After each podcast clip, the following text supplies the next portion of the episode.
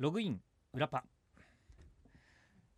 先週はイベントがあったので更新はできなかったんですけれどもそのイベントのね余韻も含めて今日はやっていきましょう。普段は土曜日の夜11時半から STB ラジオでお送りしている藤井幸太郎のログイン夜パという番組のアフタートークです。収録をし終わった後にまあ喋りきれなかったところとか紹介しきれなかったメールとかを紹介してるんですけど今回はねメールを相当使いました。あのもちろん全部じゃないんですけどドワーッとたくさん読んだので感想をね。なので、まあ、僕の裏話中心でいこうかなと。本当はなんかイベントがあるとオープニングトークとかでそのイベントの裏話とか自分の感想とかを喋りたかったんですけどまあリスナーさんからのメールを読んでたらその時間が全くなくなったんですよ。本当に。だから僕の感想がもう全然入ってない。まあとにかく楽しかったです。っていう。まあ、感想はもうもうみんなねあの参加してくれた方と放送聞いてくれた方はなんとなく分かってくれると思うので。ただまあ僕にとっては何が伝わってほしいかっていうとやっぱり段ボールコスプレを作る手間なんですよ。私もやりました。初代はもう2012年かな、えガンダムを当時入社したてのチョッパーくんが作りそこからいろいろ代替わりもしながら毎年何かしらの段ボールでコスプレを作ってたんですけど今回はマリオのコスプレ。で毎年ねこのテーマ決めっていうのは難航するんですよ。なんだったら面白いかなっていう。あの本当に面白いかっこいいとかじゃなくて面白いっていうのが一番。出てった時に受ける。あの出落ちの本当に1分もないかもしれない。30秒のために例年6月はみんなが必死になって段ボールをかき集めて作業をする。それをまあ今年はちょっとスケジュールの都合でほぼ僕一人でやったんですけれども。それがまあ報われたのかな。オープニングをね聞いてもらえれば土曜日の放送の。まあなんとなく会場の空気感は伝わると思うんですけど思ったよりね受けなかった。受けなかったっていうか何て言うのかな。結構みんな納得したというかおおっていう感じになった風な気がするんです今までって結構ねもう見るからにダサいとかボロいとか チャチーとかそういう要素があったんですけど今回僕が生地時間があったもので結構ちゃんとしたものになったと思うんです。えー、で今回相当こだわりまして基本的には、えーと、段ボールで作ります。なので予算をほとんどかけない僕が今回制作するのにかかった費用もうどうしてもねあの例えば、えーと、段ボールだと全部茶色になっちゃうじゃないですか。色付けはするので、えーと、その色をつけるための模造紙とかあとまあ今回は使ってないけれどもあのカラースプレーとかそういうの買ったりするのでお金が最低限はかかるんですよ。でも今回僕はマリオカートを作るのに全部で1650円。全て100均ですね。100均で15個のアイテムを使って1500円に消費税150円の1650円であれを作りましたと。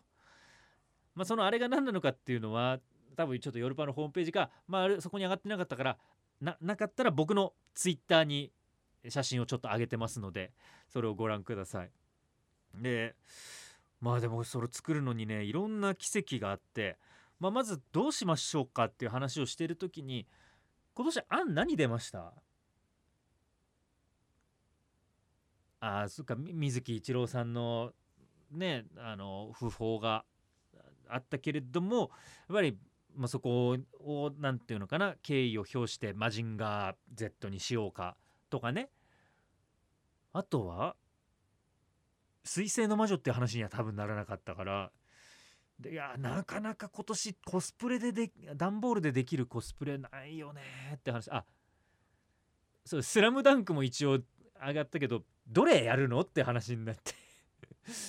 段ボールで作るのゴールかなとか。あとあれもうゴールデンカムイゴールデンカムイは僕ゴールデンカムイ店とかに取材に行ったのでそれもありだなと思ったんだけどどれやるかなと思って。熊作って 段ボールででっかいの。あと鶴見注意のあの 兜みたいなね。あれぐらいしかないぞってなった時にふとあれ？マリオいけんじゃないですかって話したら姉様が「ああの車にしたらいいじゃん」っていうところでまあじゃあマリオにしようってなったんですよ。で当初の予定では、ま、僕がマリオをやってカズさんにルイージにしてもらおうと思ってカートも2台作る予定だったんですよ。でも作ってるうちにいやこれ2台作るのは、まあ、まあスケジュールの問題もそうだけど2人でそれで出ていって面白いよりはやっぱりカズさんはなんか逆にチャチーノで出た方がいいんじゃないのかなと思ってまあねあの楽で見てる人がすぐ分かるっていうのであのよくねクッパ城とかで上から落ちてくるドッスン石の何て言うんですかねモンスターっていう言い方でいいのかな？マリオの場合は、まあ、あの石のキャラクターねを大きい段ボール、ね、2枚つなげて四角形にしてで顔の絵を描いてっていうだけの1枚ペラにしたんですよ。でそれである程度僕が、まあ、会場出て行って盛り上げてから「では4年ぶりにこのお方 DJ カズさんです!」って言ったらあのチャチーノで出てきてまたドッカンと受けると思ったらまあ まあ、カズさんのせいじゃないんですけどカズさんに登場のタイミングを指示するディレクターがいなかったっていうのもあってあの僕に続いて並んで一緒に出てきちゃう。想定外の事件が一番最初に起こったでその模様もあの今週の「夜パ」のオープニングトークで流れてますのでぜひお聴きください。っていうようなとこからね。でまあまあ僕の制作秘話で言うと毎回ねあの困るのが大掛かりなものを作れば作るほど会場に持っていくのが大変になるんですよ。で会場に持って行ってさらにリスナーに何を作るか言ってないのでバレないようにステージ裏まで持っていくっていうのが困る。だ上にブルーシート全部かけて持っていったことも確かあったしっていうそれなんとか解消できねえかなっていうのと今回そのマリオカートのカートを作るものだったので。であのカートの座る部分あそこをくり抜いて僕のあの腰の辺りに設置できるようにしたんですよ。だからあのあれだよね。志村けんの白鳥の湖みたいななんかああいうスタイルにしたんです。で、えー、それでえっ、ー、とでっかいぞと。どうしようってなった時に僕はもう、うん、これ全部プラモデルみたいに組み立て式にしようと。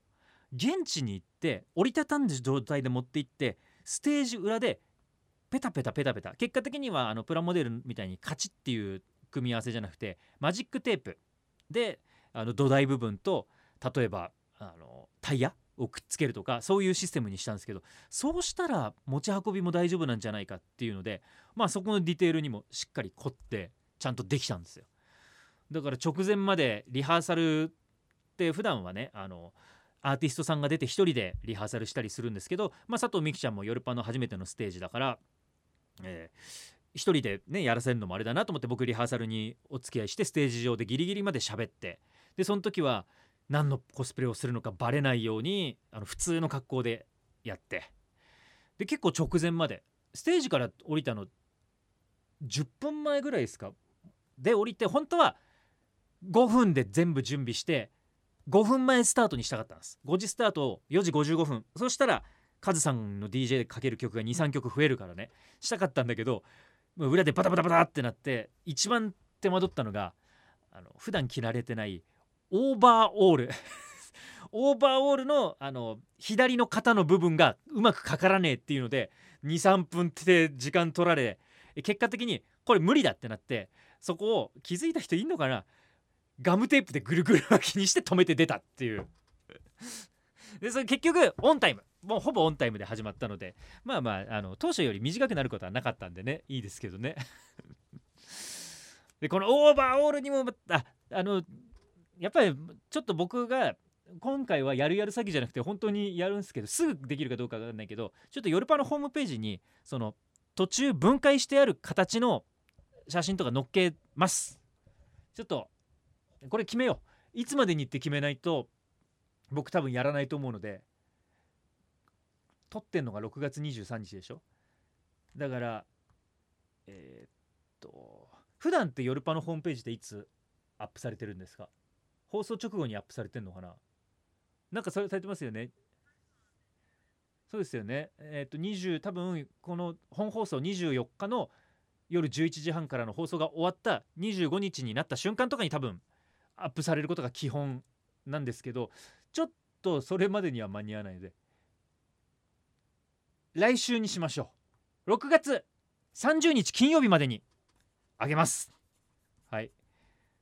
まあ写真だけバババッとなるかもしれない。もしかしたら。だけどあの俺がねあのホームページを僕が簡単に自分のパソコンで上げられればいいんですけどそれができないんですよね。そのログインできるアカウントとあのパソコンみたいなのが登録が決まっててなのでそれを使えるかどうか問題もねちょ6月30日金曜日までに、えー、僕の制作風景を上げますのでそちらもぜひチェックしてください。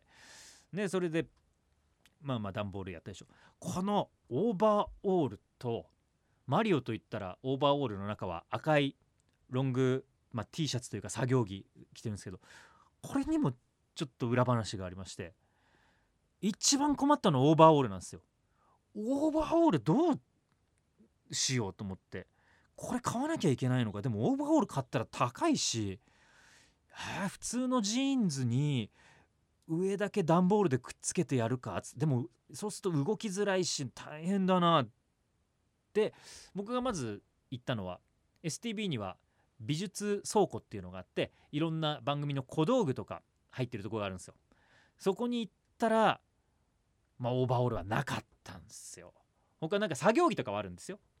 麦わら帽子とかあるんですけどそれなくてでもそこで赤い帽子だけキャップだけ見つけたんです だからよしこれは赤いキャップ使えるとマリオの帽子にでオーバーオールかないよなと思って僕が普段その段ボールコスプレをしている作業部屋普段打ち合わせ部屋とかちょっと物置になってる部屋があるんですけどでそこでまあちょっといろいろ探ってみたらとかいうかねふと1個の紙袋を手に取ってみたらその中にオーバーオール入ってんですよ。ええななんだこの神展開はってなって。見たらレディースなんです。誰が使ってるのかも、まあ、全く分かんない。いつからあるかも分かんない。レディースカート。でもオーバーオールってそのね問題となった肩紐の部分でだいぶ調節が効くので男でも入るんじゃねえかなと。今僕めっちゃジム通ってダイエットしてるしって言って着てみたら入ったんですよ。だからこれ勝手に使っていいかなとか思ったから一応ラジオのあの制作のまあ今ちょっと責任者チックな人にこれ裏にあったんですけど使っていいかなっていうのを確認したらまあその日に使って元にのとこに戻しときゃ大丈夫じゃないですかって言われたからじゃあ使わせてもらうって言って。あちゃんと僕持って帰って家であの洗濯して戻しましたけどあったからマジラッキーと思って今度は赤い作業着をねロング T シャツ。これないなと。で家でも赤いロング T シャツはないしなと。で半袖はあったんですよ。だから僕途中からあのイベントの時も上赤いまあ、結局用意できた長いものを脱いで赤い半袖のシャツは着てるんです。それは奈々さんの水木奈々さんのライブ T シャツなんですけど。でも半袖はあるけど長袖ねえなって。で姉様はまあ半袖でもいいんじゃないって言ったけどでもせっかくやるんだったら赤いのが長袖がいいっすよねっつってないかなと思ってまあ僕が普段作業している作業部屋の棚その何て言うのかな。オーバーオールがあったとこの下を見たら「あれ?」って言って赤い革ジャンがあったんですよ。でこの革ジャンに関しては僕覚えてるんです。あの昔多分バブルだった頃「ときめきワイド」というお昼のワイド番組が中継班の冬の衣装用に革ジャンを作ったと。なんか3着か4着で合わせて20万ぐらいで作ったんですって。そんな金あったんだね当時のラジオっていう。でそれを僕ときめきワイドの中継班やってたのでもう中継をなんか最後の半年ぐらいになっていきなり「おこれ出てきたからやるや」って言ってディレクターに。やるよっつうかあの無理くり渡されてたんです。でそれを僕は置きどころがなかったのを その作業場の奥にしまい込んでたんです。それがパッと見えてあれこの赤ちょうどいいんじゃね？と思ってオーバーオールにまあ革ジャンなんでねあのボワボワするんですけど無理くり押し込んだら入ったこれちょうどいいじゃんってなってあのクソ暑い日に僕はオーバーオールに革ジャンっていうマリオの姿で出ていったっていう。だからそこにもお金が全くかかっていないっていうね奇跡的なものがあったんですよね。こういう話をヨルパの本編でしたかったんですけれどもちょっとする時間がなくてまあこっちでねあのしておりますので。いやいやよかったよ。でそんな感じで1500 1650円の、えー、マリオカート6月30日金曜日までに、えー、ヨルパのホームページにちょっと上げますのでぜひ楽しみにしていてください。じゃああとはちょっとだけツイキャスをやりましょう。ツイキャススタート。先週はイベントあった後だから今日は聞いてくれてますかね。なかなかね平日の昼昼っつうかもう午前中だから。今ちょっと待ってくださいね。あのヨルパのツイキャスをやり始めましたっていうのをつぶやいています。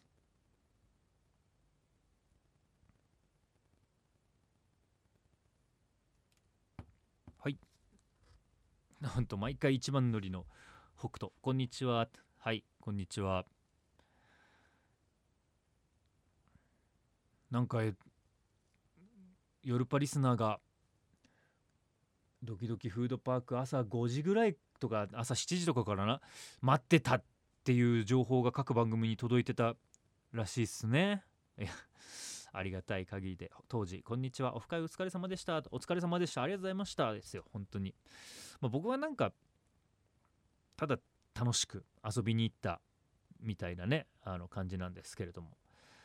だから今回ねやっぱりカズさんと打ち上げに行けたっていうのがいいですね。あのカズさんチームだけじゃなくてミキちゃんチームも行ったんですけどみんなで。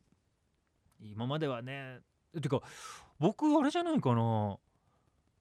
コロナになって以降初めての会社のそういう打ち上げ系だったかもしれないな。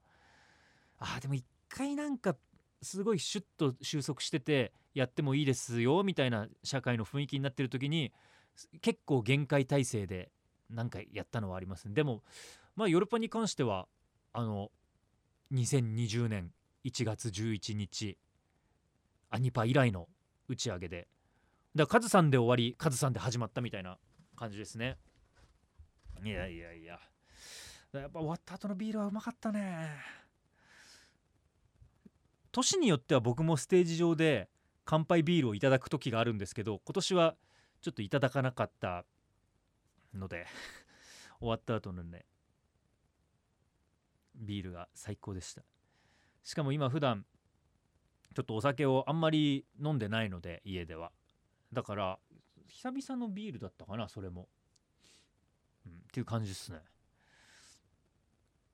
あのあとリスナーさんはみんなでなんか打ち上げとか行ったのかな。でも結構ね終わったのが6時最終的には僕10分になる直前ぐらいにステージを降りたので6時までの予定だったんですけれども6時ギリギリまでカズさんにプレイしてもらってその後エンディングでちょっと押すっていう形で。でも結構エンタメーションのステージも大盛り上がりをしていたので見てくださったねあのすぐ打ち上げとかじゃなくてそういうのもありがたいですね。もちろんあのその人の都合で打ち上げに行ってもいいんですけれどもやっぱり次のステージも見る前のステージも見るおヨルパリスナーいい子たちじゃんって、え、思われることが番組存続の鍵でもありますからね。オフ会行きたかったというのは沢中祝辞いやまた次にね楽しいイベントができるように僕らもまあイベント終わるごとに毎回言ってますけど次の何か楽しいことを。でもその通りにしたいので是非あとはこのツイキャスでは僕の段ボールコスプレ制作風景っていうのを先週2回か3回配信したんですよ。ツイキャスのみで。なのでそれを見てくださった方もねいてマリオになるっていうのは想像できましたか？ああだからそうだ。段ボールコスプレ制作の中で僕の中の自分のアイディア大賞っていうのが1個あってマリオカートのあの後ろ僕の車の後ろのところにあれは何の役目なのかな？本当に実際のマリオカートではあの排気口みたいな保温みたいなあの丸い、えー、メガホンみたいなのが後ろに2個ついてるんですよ。ガンキャノンのガンキャノンのキャノンは前向きについてるけれどもそのキャノンが後ろ向いてるみたいななんかそういう、まあ、キャノンガンタンクでも1個かキャノンの方ですね。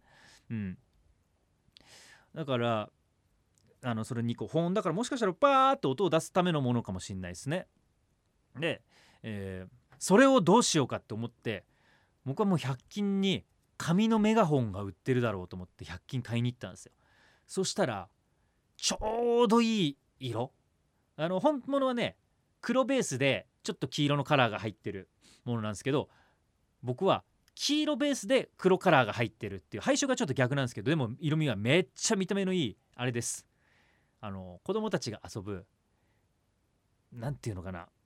昔で言ったらあのアイスのコーン。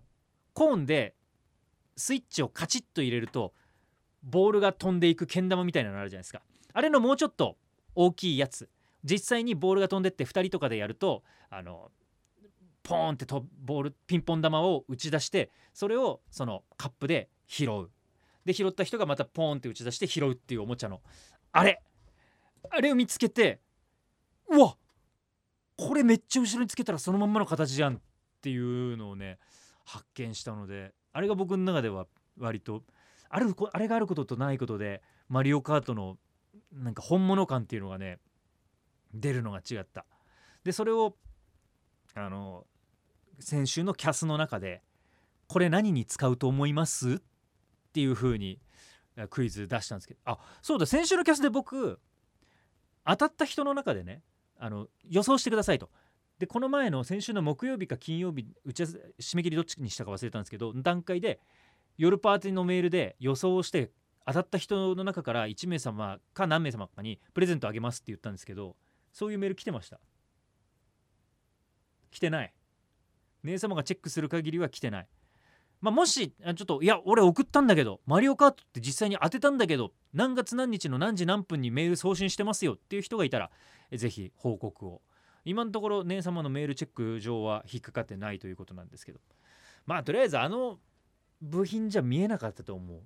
しかもあのさっきも話したんですけど今回分解できるように組み立て式っていう新たな採用あの方式を採用したのでまあ一個一個のパーツを見てもそんなに分かんないかもしれないですね。組み立ててる途中の段階ではホワイトベースにも見えるんですよ。確かに白と赤と青と黄色っていうカラーリングだったんです。あの比率はもちろんホワイトベースとマリオカートは違うけどでも見てたらあれこれちょっと形変えたらホワイトベースにもできるなっていうのだったんですよ。うん。そうそうそう。だからまあそういうのもねあって、まあ、色付けも何もしてない状況でしたからね。っていう。でこのツイキャスの前にポッドキャスト限定部分でその制作風景のあの苦労話っていうのをたっぷりしておりますのでそっちもお聞きください。えー、北斗ひろしさんがいろんな番組でシロップをいじってくれてよかったと言っていました。あああれですね。オープニングですねイベントのオープニングのところでいやど本当他の番組いじるのにどこかなって結構直前まで悩んだんですよ。まあ、ちょオン・ザ・レディオと「ミュージック J は」まあいじったんです。なんでかっていうとどっちももともとヨルパがあった枠の番組だからだからそこの番時間に帰る帰らないみたいないじりとしてそれは選んだんですよ。でも最後にオチとして使わせてもらって問題にならないのはどこだろうって考えた結果もうシロップだ。同い年ですからシロップは。うん。だからまあまあそれそれはえっ、とヨルパの本編で今週使ってますのでぜひ聞いてみてください。えっ、と金剛提督。なるほど。ダンボールコスプレ予想。予想では某アニメのやつの影響でゲッターロボと予想していました。推しの子からゲッターに行ってっていう流れ。僕ねちょっとねそのダンボール制作の段階で推しの子がアイドルがゲッターロボバズりしてるっていうのをあんまりアンテナ広げてなくて知らなくてね。ああって確かにあ似てるなって。でカズさんのを聞いた時にそのバズってるっていうのは初めて知ったんです。うん、そうそう。えー、北斗僕はギターの予想でした。あボチザロックってこと？ボザロにあ結束バンド。別の意味であの僕ら何回も結束バンド結束バンドって言ってましたからねコスプレ作る時。なぜならあのこことここは結束バンドでもう止めちゃえばいいんじゃないですか？っていうのをあの時々チョッパーくんが手伝いというかアドバイスとかしに来てくれてたんですよ。でチョッパーくんが「ここも結束バンドじゃないですか」って 言ったからまあかすりぐらいはしてんのかな？ギターの予想っていうところでは。うんまあその感じかな。だからねなかなかね人って難しいんですよ段ボールで作るの。ロボ今までロボじゃないのを作ったことは？僕ああまああれか。ダース・ベイダーはロボロボではないけどなんか機械人間みたいなもんですからね。あそっか去年の「シン・ウルトラマン」もロボじゃないか。あとあれ。テラフォーマーズ。テラフォーマーズもロボじゃテラフォーマーズって今考えたらひどかったよな。テラフォームでエヴァンゲリオンはまあまあ汎用人型決戦兵器人造人間だからロボットではないかもしれないけどまあほぼロボだね。スーパーロボット大戦に出てるしっていう。え東野もこんにちは。はい。うんだやっぱり人でもうああいう機械がたくさんついてるとこだったら作りようはある。うん、けどその結束バンドとかねその何て言うのかな。普通の衣装は厳しい。去年のウルトラマンも相当だったからね。だからあれはさやっぱ銀色の全身タイツを買わせてくれたので去年は。あれで1980円ぐらいしたんですよネットで安いの探して。でもおおあれ1個ですよ今年のコスプレ制作費より。高い。っていう。まあまあそれでまあ去年はなんとかやったんですけど今年はだからありもので本当によくできたなと思っている。あれをなんか捨てるのはもったいない。あれのね保管場所今悩んでるんですよ。どうしようかなと。一応捨てたのないですよね。今までの全部あると思うんだいやでももうエヴァとそれこそテラフォーマーズはないかもしんない。あれ以来見てないよ。エヴァ壊れた。そうそう。エヴァの時はカズさんにあのアダムをやってもらったんです最初の使徒。あれはだからまだある気がします。あの STB に地下室があってそこの人の目につかないところに隠したんですけど僕らはそこをあのセントラルドグマと呼んでおりまして。そこにちゃんとセントラル地下にアダムを本当に眠らせてますから。うんで寄生獣寄生獣って。あ寄生獣は顔部分だけでしたからね。あれ保管できる。それも多分まとめてセントラルドグマにあると思うんすよね。うん。金剛提督セントラルドグマやべえ場所になってて草。ちなみにそこには他に何があるかっていうとあの大量の、まあ、レコード保管室なんですよ。でも今レコード使う番組があんまりないので人が立ち入らない地下なんです。あレコード保管室もね2箇所あるんですけどそのうちの地下の方。でそこの一番奥にある。でもそこにももう置けないぐらいになってきたのでもう9回やってますから。カズさんあまあウルトラマン入れたらねカズさんいない時入れたら10回やってるんですけれども。うん。だからどこに置こうかな。今のところまだ僕のあの作業してた場所にちょっとの間置かせてくださいっていうので置いてる。あのまんま置いてないよっていうのはだからあの組み立て式になってるのでちゃんとコンパクトに折りたたまれてるんですけれども、まあ、どうしようかなと。でもさいやいつか使うかもしれないと思って取ってるものはさあの1年間使わなかったら使わないから捨てなさいって言われるじゃないですか。あれをいつか使うと思ってる時点でやばいですよね。もういつかは絶対来ないんだけれどもなんかなんか機会あるかな？全展示する機会とか。うん。08金星か。来年は頭に仮面ライダー乗せて胸にゴジラ両足エヴァとウルトラマンってやつやれば再利用。来年再利用。なんか庵野さんが新特撮みたいなので全部出してくれるものをやってくれたらそれがそのまんまねいくかもしんないよ。そうね。でもエヴァは確かもうしかもねエヴァってどうやったのかっていうとなんか結構単純な紫色のクリアファイルもしくはクリアファイルを紫色に塗ってそれをあの安全ピンで僕の足とかのあのジーンズとかに通すっていうものでやってるので形としてなんかうまく残ってないかもしれないですね。うん。そうだね。あポリゴン。ポリゴンはなんかすやっぱ地下に眠ってるんじゃないですか？多分。うんえー、あそうなの？08金銭か。全合体は超合金でやったのよへえ。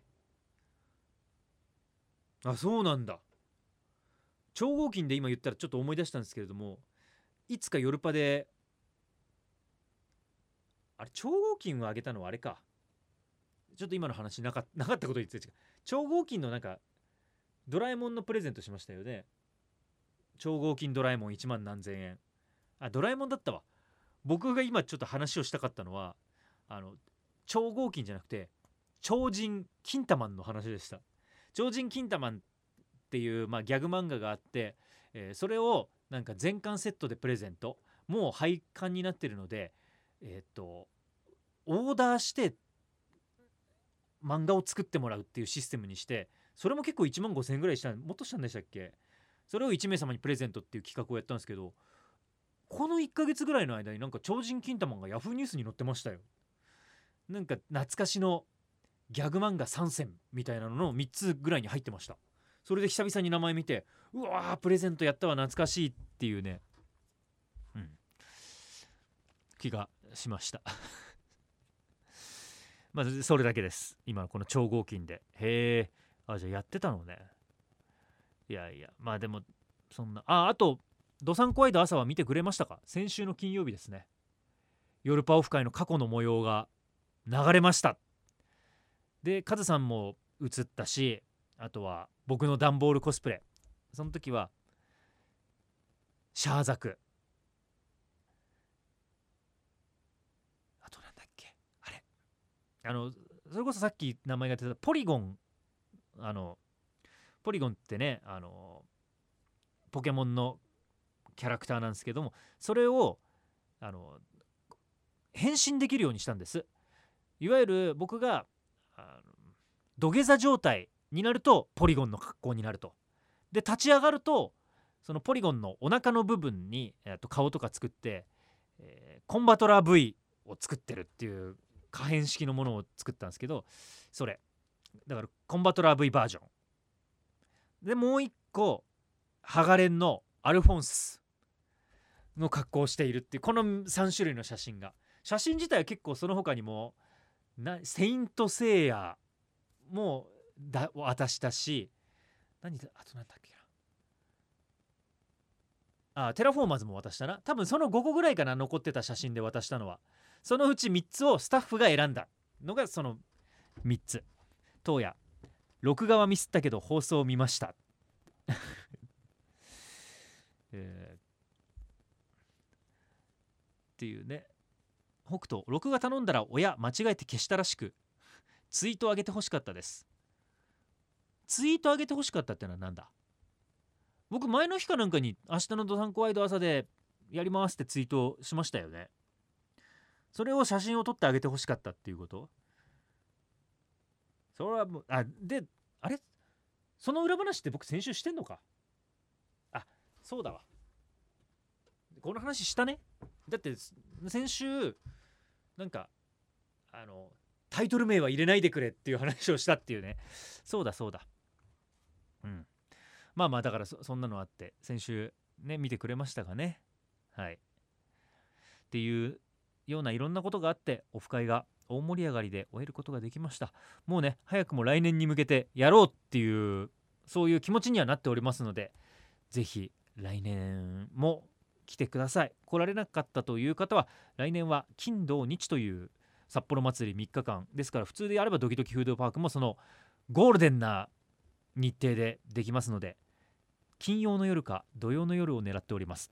というのはまあ日曜の夜はね次の日僕どさんこいで朝このままで行くとあるのでちょっとそれは難しいし、まあ、日曜の夜はグランドフィナーレみたいなのでまたねあのみんなが集まるのかゴールデン帯の番組がやるのか分かんないですけれども。まあバカじゃないの？今後提督来年の有給休暇取得予約しといたよ。僕らでさえまだカズさんに予約してないのに。でもカズさんはきっとまあ分かってはくださってると思うんですけれどもね、はい、なのでまあ金曜日の夜か土曜日の夜をペンライトが入る時間を狙っておりますので、はい、ぜひ、えー、あの楽しみに待っていてください。ということで今週すげえあのいろんなことあったので喋りました。全部で37分ほどになっておりますのでポッドキャスト、えー、ラジオクラウドでも全編お聴きください。さらには土曜日夜11時半から藤井幸太郎のログイン夜パリアルタイムでもそしてタイムフリーでも聞いてみてください。はいなんかお知らせがあるそうで。7月の？今姉様から。7月の放送日あ収録日は7142128年あ7月8日の放送がなんかとっても大事なそうなので来みんなに聞くように拡散してくださいと。7月8日特に毎週大事だけど特に大事だということで。